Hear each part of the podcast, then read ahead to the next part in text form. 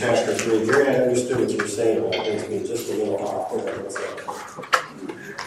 if this was annoying anybody else, but she's trying to be. Better. So little monsters, I mean, lovely, lovely children of Awana. Ephesians chapter 3. We're going to start. Let me have your heart for a second. This is. Uh, never preached a message on this. And um, I lay out what I'm going to do pretty much the whole year in advance. Uh, this was not part of it. We're going to do a little series. Next week we're going to take a break. But we're going to do a series in October called Conflict. And uh, you know, I just felt like this was something God wanted me to preach and to talk about. We're going to talk about in the next few weeks about conflict in marriage. We're also going to talk about in one of the weeks conflict with another Christian, another churchman. Um, but today, we're going to talk about racial conflict. Conflict between different people because of ethnicity and barriers. I'm not asking anybody to apologize for anything. I'm not asking anybody to write a letter or make a donation to any group or organization. What I'm going to ask you to do at this service in this entire month is to act like a Christian. Is to conduct yourself like a person who, who has been blood bought by the blood of Jesus Christ. And to treat other human beings as they are, made in God's image. So with that, would you join me in prayer? Your gracious Heavenly Father, I just ask that your Spirit would be upon me, and Father, that you would uh, help me to deliver your words and your message. In Jesus' precious name. Amen. I, I do not preach the same way that I used to preach. My wife has slowly been wearing me down. she doesn't like the yelling. I am originally a stand on the chair, wave a white hanky, old school Southern uh, revival style preacher. And, uh, she's been wearing me down. But before the technology became what it was, uh, we were going to leave uh, faith where we were at for seven years. And so, as you, as a pastor, you send out examples of yourself preaching and stuff. Now we do it on YouTube or anything else. You know, you can have hundreds of them there. Can see how you preach and your style and stuff. But when we were doing this, I had a church contact me. had a great conversation with the uh, head of the pulpit committee. We talked about philosophy and different other things. And it was going really well and everything. And so he said, okay, well, my, our secretary will contact you this week and we'll set up a Sunday that's good. We would like to have you come preach for us because we listened to your preaching. We really liked it. It's nice to hear that sometimes. And uh, so, okay, so I'm talking to the secretary. And uh, right in the middle of the conversation, she stops me. And she says, you sound Caucasian. And I said, Well, ma'am, I have been my entire life. I said, Well, is that a problem? And she says, You do realize this is a black church. And I said, No, I, I, I didn't realize that. I mean, I thought maybe over the phone you might have been a, a, black lady. I didn't realize it. And I said, I said, Is that going to be a problem? She said, Well, mm, she kind of paused well, you know, no, no, no. And then she went back to that. It's okay. I talked with Sandra and we set up a date, but we were going to go and uh, uh, preach there and stuff. See, they had only heard me preach.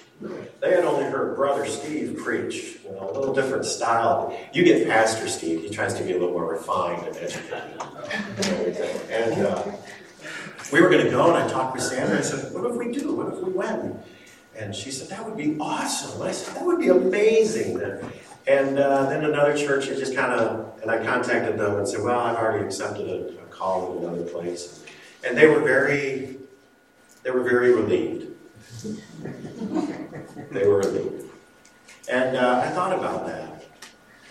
How sad that this hour, at this time, is the most segregated time in America. That, that we have so many barriers that keep us from worshiping together, that keep us from just meeting together. and, and, I understand, well, I, I don't feel comfortable, or I would feel, man, if, if you're a human being, you're a sinner just like me that needs Jesus. Yeah. And I would wish that we would not have all of these things that keep us from other believers in Jesus. So we start today, we're going to talk about conflict, and this conflict we're going to talk about can be applied to a lot of different areas in your life also. You can apply this to family, you can apply this to marriage, and everything that we're going to talk about, about how to resolve these type of conflicts today, because we're going to look at the Word of God, because the Bible says a lot about that. But if you're taking notes today, we're going to start with this thought. Jesus erases barriers. It is Galatians chapter 3 where we won't be, but in Galatians chapter 3, the Apostle Paul will say this If you know Jesus and if you're saved, there is neither Jew nor Greek, there is neither bond nor free, there is neither male nor female, for we are all one in Christ Jesus. There is a racial conflict in America, in churches in the world, by the way. And by the way, anybody ever said, oh, America, America actually does better, if you know your history, America does better than this on average than most other nations in the world. You see, the answer, well, the answer is going to be some sort of a, a kumbaya moment. The answer is going to be some government intervention program. No, I'm going to tell you what the answer is. The answer is Jesus. Because Islam doesn't say this. Muhammad wouldn't teach this. Uh, Confucius doesn't teach this. At the foot of the cross, we are all equal. Because at the foot of the cross, if you're taking notes, at the cross, there are only sinners. At the cross of Jesus Christ, there aren't black, white, Hispanic, there aren't Irish, there aren't any different groups, there aren't alcoholics, there aren't sober people, there aren't straights, there aren't gays, there aren't. No, at the foot of the cross, there's only people who need Jesus, there's only sinners. See, the conflict that we're talking about today, particularly, is the conflict in racial divide. And maybe you're asking yourself, who are you to speak on this issue? Well, first of all, first of all, I'm the preacher, so I can talk about whatever I want. so, yeah. I started thinking about this, honestly, I think I might be one of the most qualified people to talk about this. I grew up in Shelby Township. I did not see a black person or a Hispanic person until high school. I graduated Utica Eisenhower, class of 700 people. One black guy in the entire group. One black guy in the entire school, in fact. Then I went on and I married outside of my race. Now, see, up here north in Michigan, I married a full blooded Mexican, full blooded Irish person. You don't think that's a big deal. Ha ha ha! You don't know what you're talking about. Because we first place we went to after we got out of seminary, we went to on staff in West Texas. Do you understand? A lot of people don't know this. In West Texas, they had segregated schools. They had black schools, they had white schools, and they had Hispanic schools. So you didn't even know that, did you? In fact, we were there, and one of our students kind of, not really embarrassed, not really trying to put us down, but just said it right to our face and said it to, My dad doesn't think the two of you should be married.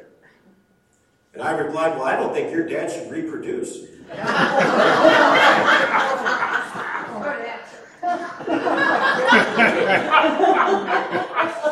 I used to tell my student ministry boys all the time, I would say, being a marry a Mexican. Man, they're the most beautiful women on the planet, and uh, they're they're a little like their food, hot and spicy, and sometimes they'll give you heartburn, but it's a great ride. Then we left there. We went to minister to school. We went to a Christian school in the south side of Dallas. You don't know what the south side of Dallas is like. Uh, the south side of Dallas, the school that we ministered to, was 70 to 80 percent black. We lived there in South Dallas. I lived in Pleasant Grove. You don't know what that means. I lived in the hood. Pleasant Grove was a, we were the only white people on our street. Across the street, there was actually a crack house. I know what it's like to buy milk through a six-inch plate of plexiglass at a convenience store. We left after a lady down the street was shotgunned to death by her cousin, and then the guy also shotgunned her two small children. That was our last day there. Didn't make the news. Guess that did, I guess that was. I guess she was inconvenient for the media to report on. By the way, the state of Texas two years ago executed that man. Thank God. I'm raising mixed children. You don't think about that, do you? It was funny because we, uh, my kids went to school in E-Course, a charter school. It's 50-50. Uh, 50% girl, 50% boy. No, that's not But it was. And so Sandra's in charge of the aftercare program, and little Reagan came running up to her with uh, two of her little black friends and stuff like that. And she ran up with them and she said, Mom, tell him. She's like second grade. Tell him And Sammy was like, What? Tell them what? Tell them I am too mixed. And they were like, She is not. She goes, and Sammy had to explain to them, Well, yes, I'm Mexican, and her dad is Irish. She is technically a mixed child. Now, you look at her, you don't think that, but she is. It's funny, in high school, she would wear t shirts that said Proud Mexican. you know, I've been pulled over by the police in Detroit. Me and three of my friends on a church activity, we got lost. We got lost in the wrong neighborhood. Two cops pulled us over. Cop put his bully club in the back of my back and pushed me. I know what a 1987 IROC Camaro tastes like because I've had my face in one. So why'd they pull you over? Because we were three white guys in the wrong neighborhood. You know what I said to that cop? Yes, sir, no, sir, yes, sir, no, sir. That's why I'm here today. I've had people look me in the face I've had people look me in the face and flat out tell me, I don't like you because you're white. When I was ministering in the school in South Dallas, one of the young men, we just became really good friends. And I had the chance to lead him to Christ. And uh, we are still friends now. Every now and then I go back to South Dallas. He owns and operates this uh, chicken restaurant. And I come in and it's Mr. Sheridan. And he's still a great guy and everything. One time I sat there and I talked to him. I said, James, just tell me this. Tell me the truth. I said, why don't the black students here like me? I said, the white kids like me, the Mexicans like me because I'm married to why don't the black students like me? He looked at me and said, said Mr. Sharon, I'll tell you the truth. You just look like somebody we're not supposed to like. And I kind of laughed, but inside I kind of broke my heart. And oh, yes, in case you didn't know it, next month we'll be adopting three beautiful black little girls. Amen. And their last names will be Sheridan. Our house is the UN. So I don't know, maybe I'm usually qualified to speak on this subject, but I know that I am 100% qualified because what I'm going to talk to you about comes right from the Word of God. Amen. Let me just say as I start, I don't feel anyone has to apologize for anything you didn't do. People like to apologize for their ancestors, apologize for their country, all this other stuff. You know why they like to do that? Because then they don't have to face themselves in the mirror. They don't have to look themselves in the mirror and actually see what they've done. It's easy to apologize for somebody else, it's harder to change your life. Apologize for what you've done. If you've done something to somebody at the end of this message, call them up, find them, go see them, find them on Facebook, and apologize for what you have done, not for what somebody else has done. Amen? Amen. See, I, I, I just don't have much patience in the room for white liberals trying to be the savior for black people or Mexican people. I see some people that my wife will show me sometimes somebody. Look what they posted. And I think, well, let me just evaluate your life. Given the choice, you move to the whitest area you could find. Oh, now you send your child to a charter, a public school, but you chose the whitest public school you could find. And now you're going to sit here and tell me about how horrible I am, about what I need to change. I think, man, get off your high horse. Quit telling other people how bad they are. Why don't you do something about it, actually, and change life? Listen, you want to change the world? There's a whole litany of little foster kids who need a home. There's a whole bunch of kids who need to be adopted, need to be loved. You want to change the world? Why don't you put your feet and where you say your mouth is and do something about it? Because my little girls don't need you to rescue them. My little girls have a father who will fight for them. If anybody tries to do anything against them, I'm coming full Irish on you. My little girls have a mother who will love them. And my little girls has a family and a church that will teach them Jesus. Amen. See, there's a racial conflict in America, and the answer is Jesus. Whatever the issue is in your life, I believe Jesus is also the answer for it. You see, the book of Ephesians, as we're going to look at here, had a similar problem. The church has become mixed. Ooh. are some Jews and there's some Gentiles. And for us, that doesn't seem like a big deal. I mean, oh, Jews and Gentiles, for them, it was the greatest racial divide you could ever fathom. And especially for the Jews, because they would never th- think of, never contemplate doing anything with God with a Gentile. And now the church is starting to become mixed, and there was a conflict that erupted, and Paul kind of had to sort of settle it because he tries to tell them, this is what you should do. In Ephesians chapter 3, Paul let them know this. Listen, Paul, who says he's the Pharisees, the Pharisees, the Jew of all Jews, it's basically I'm quoting Paul here. He says this My ministry is to the Gentiles. And he says this in verse 6 that the Gentiles should be fellow heirs of the same body and partakers of his promise in Christ by the gospel. If you're here and you're not a Jew, you're a Gentile. Paul says Gentiles can get saved too. Aren't you excited about that? Amen? I'm glad that there is white Jesus or black Jesus or Hispanic Jesus or Asian Jesus or whatever Jesus you want to come up with. There's only one Jesus who died on the cross for you.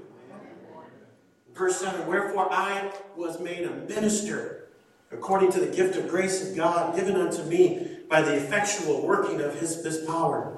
Unto me, who am blessed with the least of all saints, is the grace given, that I should preach among the Gentiles. That's a huge thing that the Jewish believers were listening to. Preach to the Gentiles.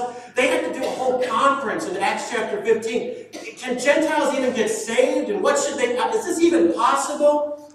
preaching to Gentiles the unsearchable riches of Christ, and to make all men see what is the fellowship of the mystery, which from the beginning of the world hath hid in God, who created all things by Jesus Christ.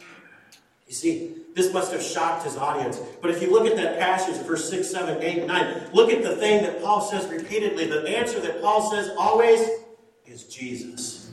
There is one word that comes out of that passage repeatedly. The theme of that passage is Jesus. Listen, the answer for conflict is Jesus.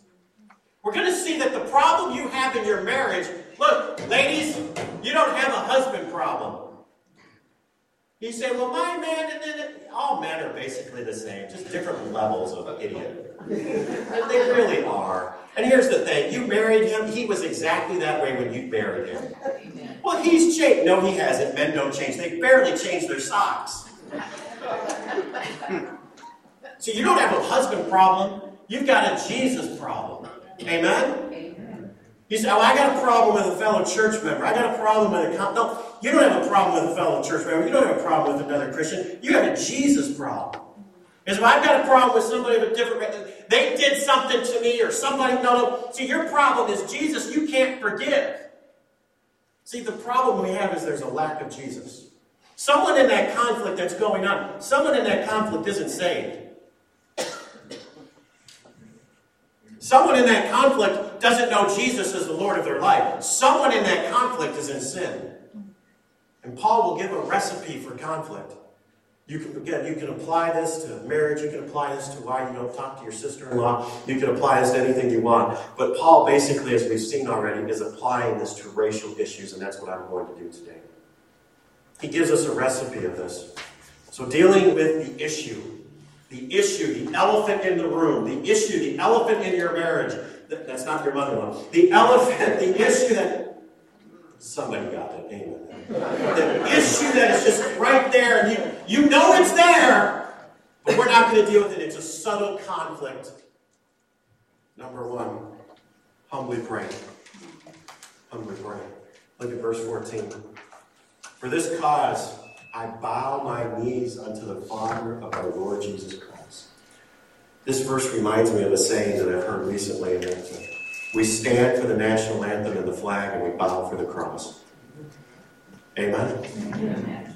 You know, prayer in the New Testament time was mostly done standing up you look at Timothy, he talks about holy hands lifted high. People will apply that to worship. No, he's talking, and Paul's talking in that phrase about prayer, about lifting your hands up in prayer. You think about the parable that Jesus gives between the, the Pharisee and the publican, and, and the Pharisee smites his chest and says, Lord, be merciful, me a sinner. They were standing there in the temple as they were praying. In most cases, you will see prayer is standing up, and actually worship is on your knees. But here is one of the very few times it talks about the physical position position of prayer being down on your knees. Now, let me just instruct you that this is not an instruction. Paul's not saying this is how you have to pray or anything else. But what Paul is saying here is an attitude. Paul is talking about an attitude of submission, an attitude of humility. Prayer is a two way street. Did you know that? Prayer is a two way conversation. You talking, but it's also you listening to God. Uh, one of the things that drives me crazy, maybe you have the same thing, if you text somebody, like my family members, and they don't respond back. All right, that, I love texting because you don't have to respond back immediately. You can take a time, a day, a week, a month, a year. But seriously, you texted somebody and you're like, come on, what is wrong with you? Text me back. Can I say this politely? If your prayer time is nothing more than a list of you complaining to God and your, uh, what you want from God, and you are not quietly sitting there, you are like texting God. God is texting you, and you're not texting back. God's trying to talk to you. Yeah. Problem in our prayer life is usually it's God, do this, do this, do this. It's never God, what would you want me to do? You know why we don't do that? Because all too often the what would you want me to do is not what we want to do. Uh-huh. See, I don't want what God wants. I want God to validate what I would have. I've had people I've had people tell me, well, I've prayed about this. Really? That's one of the worst decisions I've ever. I don't know who you're praying to because that's not the God of the Bible. I've had man tell me, I've prayed about it. God told me to leave my life. It's not the Jesus I pray to. That's not the God of creation. I prayed about this, and God told me it's okay to, to do this. You're not listening to God. You know, start today by pouring out your heart to God about an issue. But then, would you do me a favor? While you're down on your knees and begging God, would you open your ears? Now, let me just say this also. I say this kindly. If you have an unresolved conflict with your wife, your husband, or a fellow church member, a fellow Christian, please don't pray for me. Because Jesus won't hear your prayers. We're going to see this. See, well, Pastor Steve, I, am talking to God about this. Oh, really? But you're still in a huge conflict with your wife. You're in a conflict with another Christian. I, I saw what you said on Facebook. I, I see how you act towards this person. I've seen you. I've had people, you know I've had people do to me? I stick out my hand to shake their hand. I've had people snub me. I've had people in this church do that to me. I've had people in other churches do it to me. And every time they do it to me, I always think, well, I've had better people than you snub me.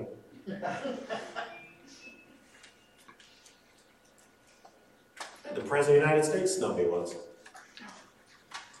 Not on purpose.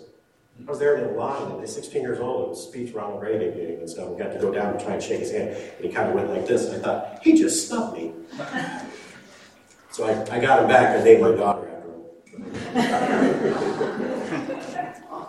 Listen, believer in Jesus Christ, you've got this conflict going on with another Christian. God's not listening. Uh, what did, what did Jesus say about that? Leave your offering, go resolve it, and then come back and worship me. Number two, dealing with the issues, partner with family. Partner with family. Look at verse 15 of whom the whole family in heaven and earth is named. Paul's not teaching a universal brotherhood that every person is a, is a no, he's talking about the people that are in heaven at this period of time. He's talking about people who have made Jesus Christ their personal Savior. But what he is referencing is, though, specifically, is that anyone at any time period, at any race, or any nation, or any ethnic background, or with any problem, if they are a Christian, they are part of your family. Let me say this about family. First of all, family is not limited to race. Family is not limited to race. I am finding that out. It's not limited to those people who are uh, blood with you. You better get used to being around other races.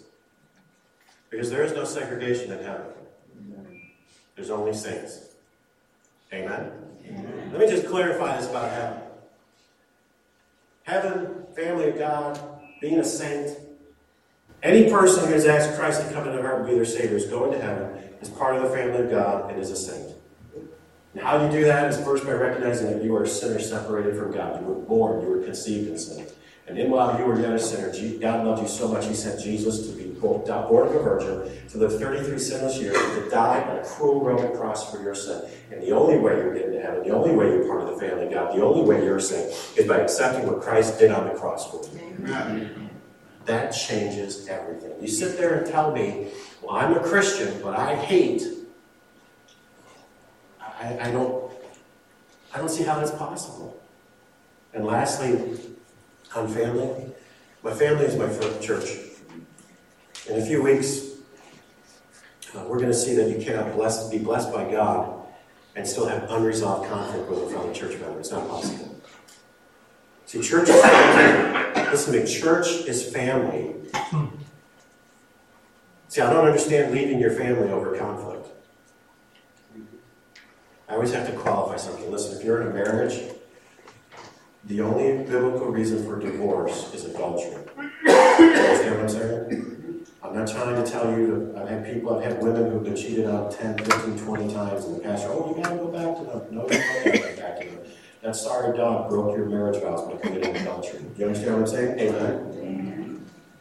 But adultery or some sort of physical abuse taking on, he's just not what he's, she's just not. Look, that might hurt someone's feelings. It's not my intention to hurt their feelings. You know what? Leaving your church because you don't like your pastor is just as wrong.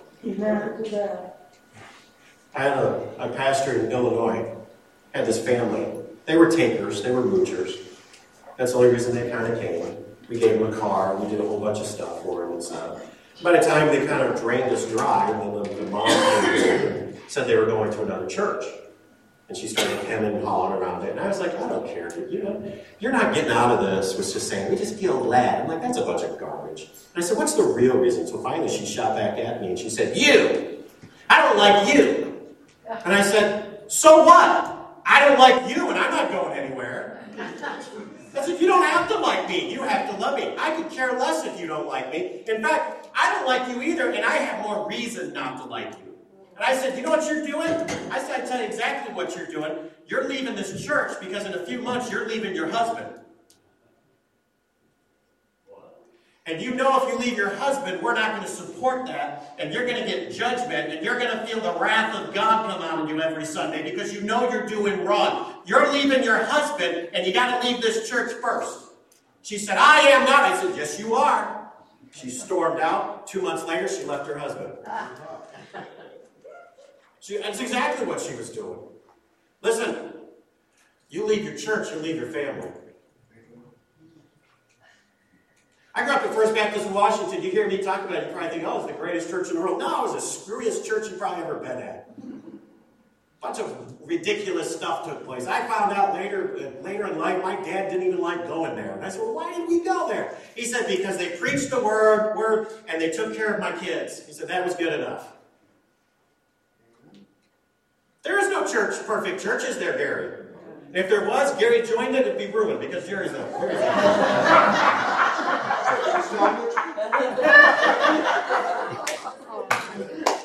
Churches aren't perfect, but, well, churches have conflict. I like this little joke.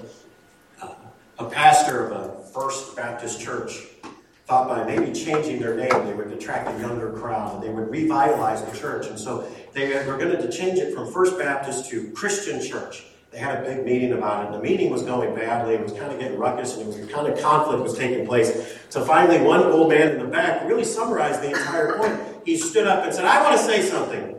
I have been a Baptist my entire life, and I am not about to start being a Christian now."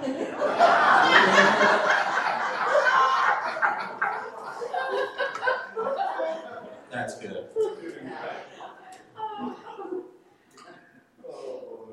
You to partner with your family. You know, can I say this, by the way? Thank you for everybody who loves my kids. Mm-hmm. Every Sunday school teacher, every Awana teacher, every gym worker, everybody who is participating in it. You are helping my kids. And you are helping me teach them Jesus. Thank you. Time, it takes a village to raise a child. What a bunch of garbage. It takes a family and a church to help to raise a child. Number three, you keep your village, I'll keep Oklahoma. You're going to deal with the issue? You need spiritual power. Look at verse 16. That he would grant you, according to the riches of his glory, to be the strength with might by his Spirit in the inner man, that Christ may dwell in your hearts by faith, that ye may be rooted and grounded in love, may be able to comprehend with all. Look at these things Paul is talking about. This is amazing. What is the breadth and the length and the depth of height? And to know the love of Christ, which passeth understanding, that ye might be filled with the whole, the fullness of God. Paul is teaching a theological truth here, and it's this. It's the indwelling. The, the theological term is indwelling. It means that the Holy Spirit takes up permanent residence in the body of a believer. See, your body is the temple of God. You did not realize this, did you? Maybe you should rethink putting so much ranch dressing on something. At salvation, you were baptized by the Holy Spirit. Romans 8 9 tells us that no one who doesn't have the Spirit of God is not a believer. You were baptized, but the filling of the Holy Spirit takes place, it should take place daily in your life, sometimes repeatedly, where the Holy Spirit comes in and enables you to do things in your own flesh you would never be able to do. You are in a spiritual battle. Did you know that? There is a spiritual conflict. Paul will say this in Ephesians 6 12. This is your marriage problem. This is the whole issue. For we wrestle not against flesh and blood, but against principalities, against powers, against the rulers of darkness of this world, against spiritual wickedness in high places. See, your problem isn't with another Christian, a church, your husband, your wife. Your problem is with God. See, the reason you can't exist with other races is because you have a spiritual problem first. Now, let me just say this for a second. There is a spiritual war going on. And for lack of a better term, I'm going to use this. I'm not trying to make Star Wars right. But for lack of a better term, there is God's side and there is a dark side. Amen? We are in a spiritual war. And one of the leading proponents of spiritual racism, of spiritual evil, is the founder of Planned Parenthood. Margaret Sanger was a devout, avid racist. She was part of it. She was a eugenist. That's what Hitler was. She said, and you can find her quotes, there are too many brown people, there are too many Italians. There, she called little black babies weeds. And abortion was one of her ways to limit the spread of this cancer on our planet and in our country. Now, you stop and realize this. Little black girls make up 6% of our population of our country, and yet 30% of all abortions this year will be done black babies. You, you go find a Planned Parenthood, you know what you'll find? You'll find it's in predominantly black or Hispanic communities. We are tearing down statues of Confederate generals and everything. Fine, tear them down. But while you do that, defund Planned Parenthood.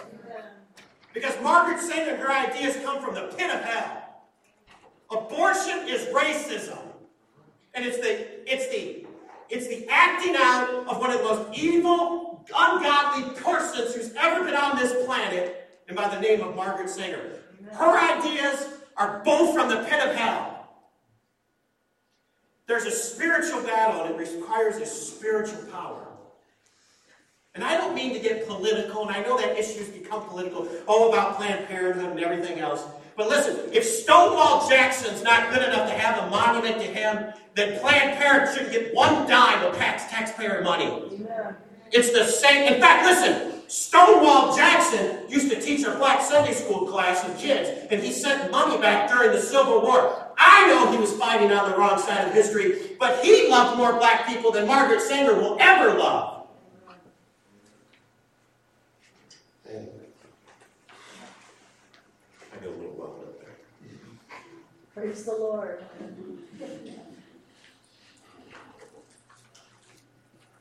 That bothers me.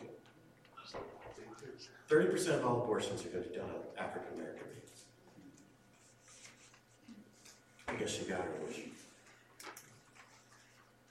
See, there's a spiritual battle taking place.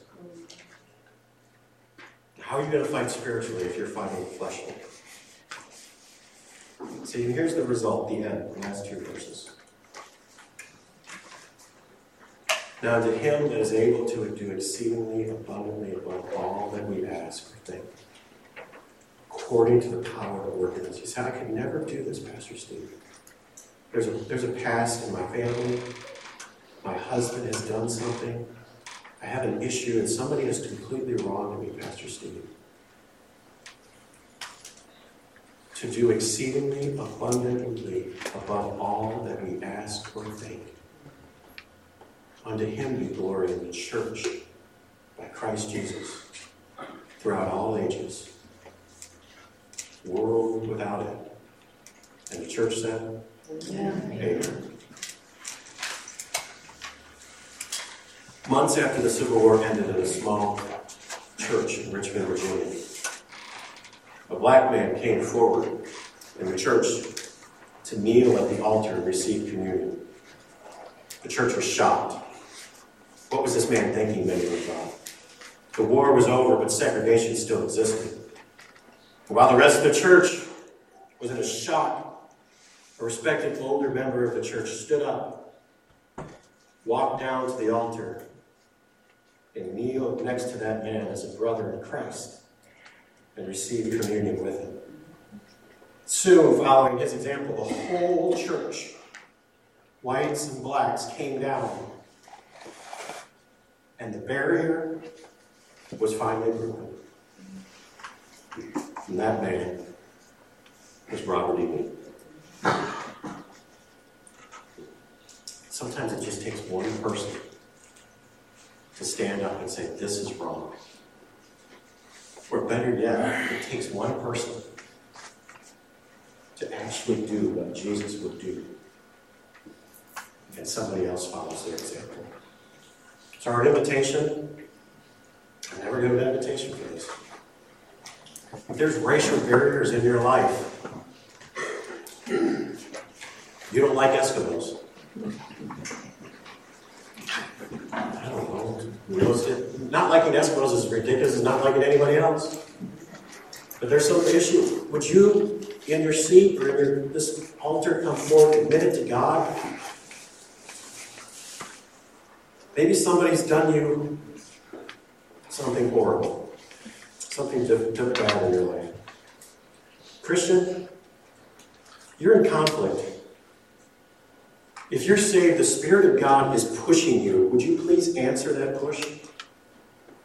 And how about this to make it easy for anybody, everyone here?